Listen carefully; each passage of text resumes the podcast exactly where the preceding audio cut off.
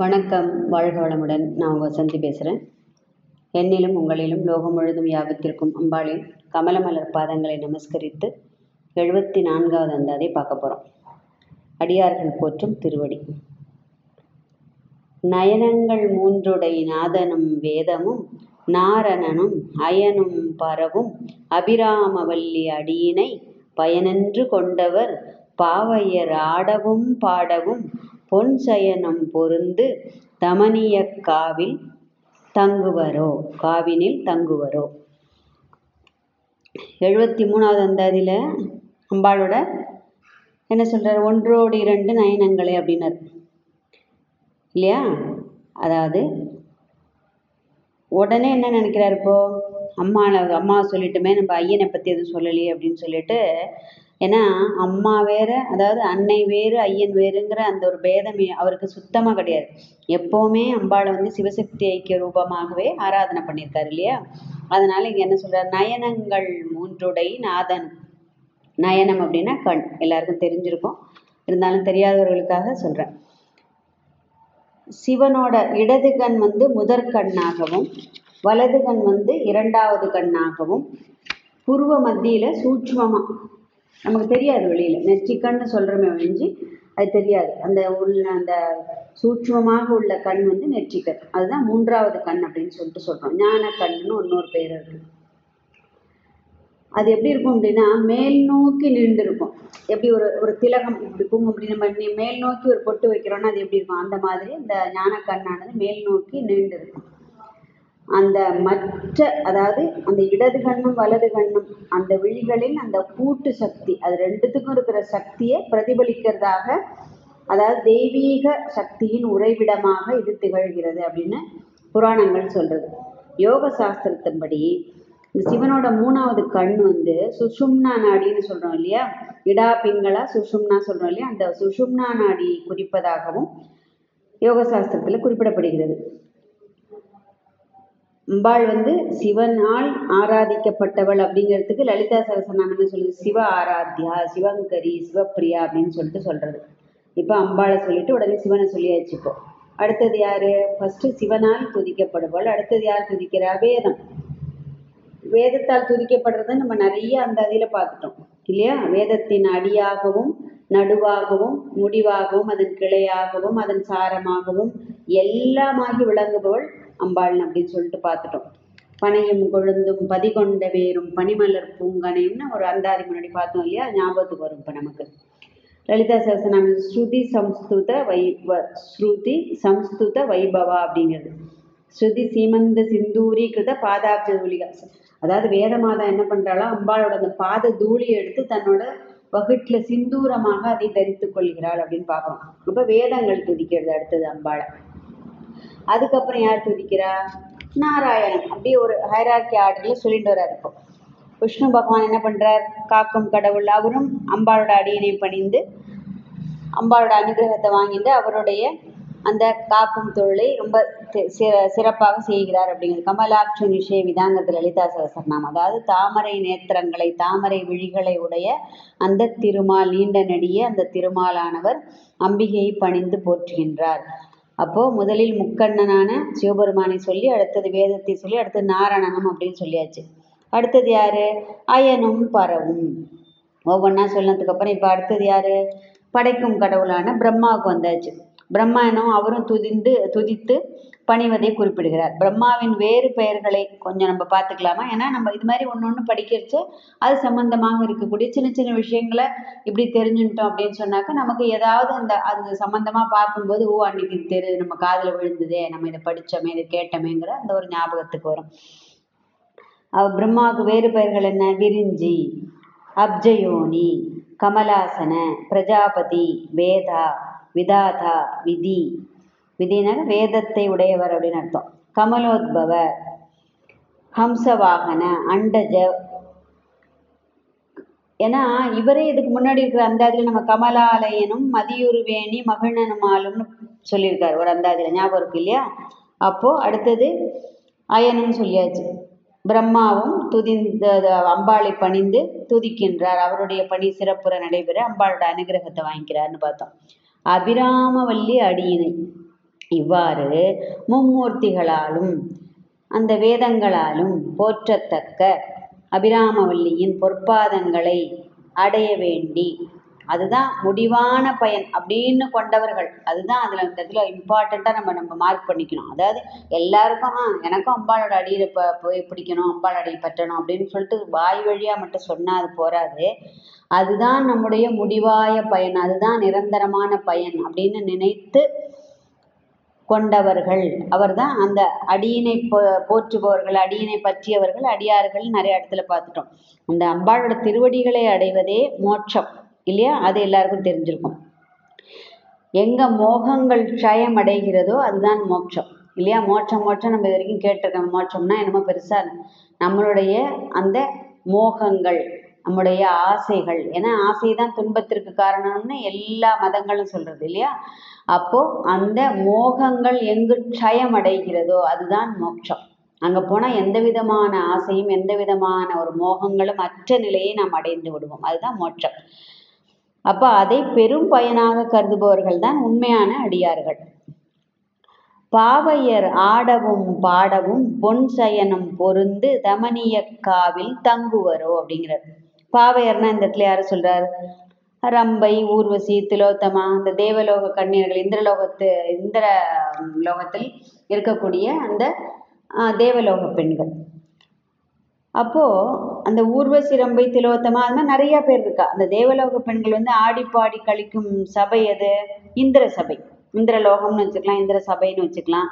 அப்புறம் அங்கே படு ஷோக்காக இருக்கும். பொன்னாலான படுக்கைகளாம் பொன் சயனம் அப்படிங்கிறது அதனால தான் பொன்னாலான கட்டில்கள் பொன்னாலான மெத்தைகள் அது இல்லாமல் கற்பக விருட்சம் வேற இருக்கான். அதனால தான் அந்த பொன் சயனம் பொருந்து தமனிய காவினில் தங்குவரோன்னு சொல்லிட்டார்.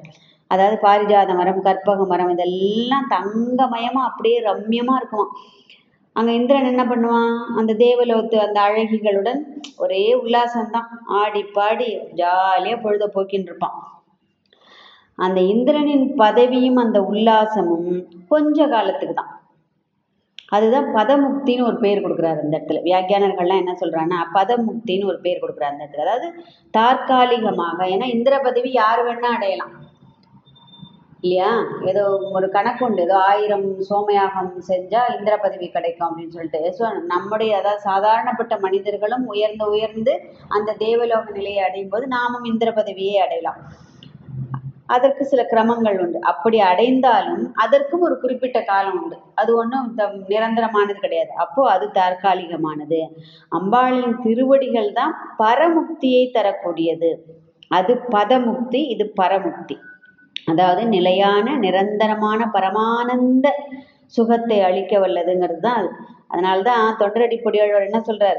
இச்சுவை தவிர யான் போய் இந்திர லோகம் ஆளும் அச்சுவை பெரினும் வேண்டேன் அரங்கமா நகருளானே பற்றினேன் உன் பாதம் மூலம்.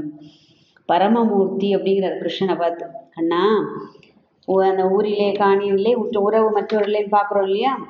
அதை மாதிரி எல்லாவற்றிற்கும் மேலான அந்த பதவி இருக்கும்போது அந்த நில நிலையற்ற அந்த பர பதவியாக இந்திர பதவியை அந்த இந்திர போகத்தை விரும்ப மாட்டார்கள். யாரு? உண்மையான அடியார்கள். நித்திய அதாவது எப்பவுமே அந்த நமக்கு நிரந்தரமான சுகம் கிடைக்கக்கூடிய மீன்ஸ் அருளக்கூடியது அம்பிகையோட அந்த பொற்பாதங்கள். அது இல்லாம அந்த நிரந்தரமற்ற அந்த ஆடல் ஆனா அது கிடைக்காது அப்படின்னு சொன்னா அம்பாளோட அருள்னால அதுவும் கிடைக்கும். அந்த பதமுக்தியாகி அந்த இந்திர பதவியும் நமக்கு கிடைக்கும். ஏன்னா நாம எதை விரும்புறோமோ அதான் கொடுக்க போறா. இல்லையா? நம்ம போய் இப்போ சமீபத்தில் கூட ஒரு ஒரு இதில் கேட்டேன். அதாவது வியாக்கியானர்கள் என்ன சொல்கிறான்னா சுவாமியே வந்து யாராவது புதுசாக பிரார்த்தனை எதாவது பண்ண மாட்டாளா அப்படின்னு எதிர்பார்க்குறாராம். ஏன்னா அவருக்கே போர் அடிச்சு போயிருக்கோம். டெய்லி கோவிலுக்கு போகிற ஜனங்கள் என்ன பண்ணுறாரு ஒருவேளை அதனாலதான் அவரே போரும்ப்பா சாமி உங்களோட இந்த புலம்பல்கள் கேட்டு கேட்டு எனக்கே போருன்னு ஆயிடுது. எனக்கு கொஞ்ச நாள் நிம்மதியாக விடுங்கடான்னு சொல்லிட்டு தான் எந்த கோவில்லையும் இப்போ யாரையும் சேவார்த்திகளை பார்க்காம சுவாமி க்ஷேமமாக உட்காந்துட்டு இல்லையா? அப்போ இந்த அந்த பிரார்த்தனைகள் எப்படி ஆயிடுறது? ஒரே டைப் என்னன்னா அதுதான் நமக்கு இந்த மோகம்னு நம்ம இதுக்கு முன்னாடி பார்த்தது. அதாவது வேண்டி போகிறோம் சின்ன குழந்தையா இருக்கும். நல்லா படிக்கணும்? அதுக்கப்புறம் நல்ல மார்க் வாங்கணும். அதுக்கப்புறம் இப்போ டென்த்து பாஸ் பண்ணணும். அதுக்கப்புறம் ப்ளஸ் டூ பாஸ் பண்ணணும். அதுக்கப்புறம் காலேஜில் நல்ல சீட்டு கிடைக்கணும். நல்ல காலேஜ் முடிஞ்சா பிளேஸ்மெண்ட் ஆகணும். பிளேஸ்மெண்ட் ஆச்சா பொண்ணோ பிள்ளையோ உடனே கல்யாணம் ஆகணும். கல்யாணம் ஆச்சா உடனே குழந்தை பிறக்கணும். குழந்தை பிறந்துதான் உடனே அந்த குழந்தை நல்லபடியாக இருக்கணும். அதுக்கு உடனே அதுக்கு அது கிடைக்கணும் அதுக்கு இது கிடைக்கணும் பதவி உயர்வு கிடைக்கணும். இப்படி நம்முடைய ஆசைகள் என்ன ஆயிடுறது? அந்த பட்டியல் நீண்டுண்டே போகும். அந்த கோவில்களில் வந்து பிரார்த்தனை பண்ணுறது தொண்ணூறு தொண்ணூறு கூட வேணாம் தொண்ணூற்றி ஏழு சதவீதம் வச்சுப்போம். ஒரு மூணு சதவீதம் இது மட்டும் ஜனங்க மட்டும்தான் ஏதோ பகவானை பார்க்கணும். ஒரு மன நிம்மதி இவங்ககிட்ட வந்தால் நமக்கு கிடைக்கிறது அப்படின்னு அதற்காக கோவிலுக்கு வருபவர்கள் ஒரு ஒரு பர்சன்ட் வந்து வந்து அம்பாளே நீ தான் எனக்கு வேணும் உன் திருவடி தான் வேணும் என்னைக்கு தான் எனக்கு அந்த மாதிரி ஒரு அந்த மாதிரி ஒரு பிரார்த்தனை என் மனசில் நிற்க போகிறதோ என்னைக்கு நான் ஒன்றையே வேணும்னு வந்து நான் இங்கே நிற்க போகிறனோ அப்படின்னு அந்த ஒரு எண்ணம் உதிக்கிறதுக்கு கூட போகிறதுங்கிறதே ஒரு பர்சன்ட் தான். அப்படி இருக்கிறச்சே இந்த பட்டியல் நீண்டு நீண்டு நீண்டு நீண்டு போகிறதுனால ஆனால் அம்பாலும் சலிச்சுக்கிறது கிடையாது. இப்போ நம்மள மாதிரி கிடையாது. ஒரு பிச்சைக்காரன் வந்து கேட்டால் பத்து ரூபா கொடுப்போம். ரெண்டாவது தடவை வந்தால் என்னப்பா இப்போ தான் நான் வந்து வாங்கி பண்ணேன் எதுக்கு வர? அப்படிம்போம். நான் நம்மளும் ஒரு விதத்தில் பிச்சைக்காரன் தான் இல்லையா? நம்மளும் போய் என்ன பண்ணுறோம் கோவிலில்? டெய்லி வேண்டுறோம். அப்போ அவள் நம்மளை பார்த்து என்ன சொல்லுவா? நீலாம் நிரந்தர பிச்சைக்காரன்டா அப்படின்றவா. இல்லையா? இதை கொடுத்தா உடனே நீ அதை கொடுங்குற. அதை கொடுத்தா வேற ஒன்று கொடுங்குற. அதை கொடுத்தா நீ வேற ஒன்று கொடுங்குற. அப்போ நீ உனக்கு பிச்சைக்காரனுக்கு என்ன வித்தியாசம்? அவன் வெளியில் உட்காந்து பிச்சை எடுக்கிறான் நீ உள்ளே வந்து பிச்சை எடுக்கிற. அவ்வளோதான் வித்தியாசம். இதுதான் சுவாமி நம்மளை பார்த்து நினச்சிப்பார் இல்லையா? என்னைக்காவது ஒரு நாள் நம்ம போயிட்டு நம்ம என்ன அம்பாளே உன்னை நீ என்ன ஒரு அழகா இருக்க நீ உன்னை உன்னோட அந்த திருமுகம் என்ன ஒரு அழகு நீ போட்டிருக்கிற மூக்குத்தி என்ன ஒரு அழகு நீ போட்டிருக்கிற தாடங்க என்ன ஒரு அழகு உன் மார்பில் இருக்கிற அந்த பதக்கங்கள் என்ன அழகு நீ தரிச்சுட்டு இருக்கிற அந்த பட்டாடை என்ன அழகு. இன்னைக்கு இந்த அலங்காரத்தில் பார்த்தோம் அப்படின்னு அந்த கண் அதை நம்ம வந்து கேப்சர் பண்ணிட்டு வந்து நம்ம வீட்டில் வந்து அம்பாளி இப்படி இப்படிலாம் இருந்தா இந்த அலங்காரத்தில் இருந்தா நம்ம என்னைக்காவது அந்த மாதிரி அசை போட்டு பார்த்ததுன்னு ஒரு ரீக ஒரு ரீவைன் பண்ணி பார்த்தோம்னா கொஞ்சம் கஷ்டம்தான். கொஞ்சம் சொல்கிறதுக்கு இதுவாக இருக்கும். இருந்தாலும் நம்ம அதெல்லாம் செய்யறது கிடையாது இல்லையா? அதோட முடிஞ்சு போச்சு. கோவிலுக்கு போனோமா அங்கே போனோமா அதோட அந்த அந்த வேலை வந்து முடிஞ்சு போச்சு.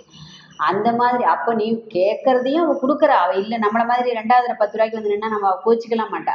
இல்லை அழுத்துக்கவும் மாட்டா. இது உனக்கு பதவி உயர்வாக கொடுத்தாச்சு வீடாக கொடுத்தாச்சு காராக கொடுத்தாச்சு பங்களாவாக கொடுத்தாச்சு. எப்படியும் ஒன்று ஒன்று ஒன்று என்னைக்காவது ஒரு நாள் நீ வந்து எடாப்பா என்னைக்காவது ஒன்று வந்து என்ன வேணும்னு நீ கேட்குற எடா? அப்படின்னு அவள் காத்துன்னு இருப்பாளாம். ஒரு ஒரு பாடல் கூட இருக்குது எனக்கு சரியா ஞாபகத்தில் வரல. அதாவது என்னைக்கும் அந்த கோவிலோட அந்த கர்ப்பகிரக வாசல்ல வந்துட்டு அம்பாள் தன்னோட பிரசாதத்தை கையில் வச்சுட்டு அப்படியே காத்துன்னு இருப்பாளாம். என் குழந்தை இன்னைக்கு வரலையே இன்னும்? அப்படின்னு. ஏன்னா டெய்லி வந்து அதே தான் அவள்கிட்ட புலம்புறோம் அதை கேட்டு கேட்டு அவளுக்கு ஒரு நாள் அலுப்போ சலிப்போ வர்றதே கிடையாது. அப்போவும் ஒரு நாள் நம்ம போக ஆட்டாலோ இல்லை ஒரு நாள் நம்ம ஏதோ ச அசௌகரியம் எதுனால நம்ம போ ஐயோ இன்னைக்கு அந்த குழந்தை வரலையே டெய்லி வந்து எங்கிட்ட பேசிட்டு இருக்குமே அப்படின்னு அப்போ கூட அந்த வாஞ்சியோட அதுதான் மாத்ரு ரோகம் இல்லையா? வாத்சல்யம். அதனால அழுத்துக்காம அன்னைக்கும் நம்மள அவ எதிர்பார்த்து தான் நிற்கிறா அப்படின்னு சொல்லிட்டு ஒரு பாட்டு இருக்கு. அது ஞா- சரி ஞாபகத்தில் வரல அந்த மாதிரி நீ எதை கேட்டாலும் கொடுக்கக்கூடியவள். அதுதான் இந்த இடத்துல ரொம்ப முக்கியமா நம்ம பார்க்கணும். உனக்கு எது வேணுமா கொடுக்குறேன் அப்படிங்கிறா. நீ என்னை கேட்டாலும் நான் என்ன கொடுப்பேன் அப்படிங்கிற. ஆனால் என்ன தான் யாருமே கேட்கறது இல்லை. அதுதான் அவளோட பெரிய வருத்தமே. இல்லையா? நீ வேணும் உன் திருவடி வேணும்னு எத்தனை பேர் வேண்டிக்க போகிறோம் இல்லையே நம்ம அப்படியே லௌகீக சுகத்தில் அப்படியே நம்ம இந்த மாயையில் ஆட்பட்டு நம்ம என்ன பண்ணுறோம் அதை கொடு இதை கொடு அதை கொடு இதை கொடு அதை கொடு. நம்மளுடைய மரணம் வரை நம்மளுடைய அந்த எதிர்பார்ப்புகளும் அந்த பட்டியலும் ஒரு நாளும் அதுக்கு ஃபுல் ஸ்டாப்பே கிடையாது. அந்த மாதிரி இருக்குது அப்போது அந்த தற்காலிக ஆனந்தத்தையும் அவள் கொடுக்கிறாள். அந்த நித்திய பேரானந்த சுகத்தையும் அவள் கொடுக்கிறாள். அதாவது பரமுக்தி பதமுக்தியும் அளிக்கிறாள் பரமுக்தியும் அளிக்கிறாள் அப்படின்னு தான் இதோட அர்த்தம்.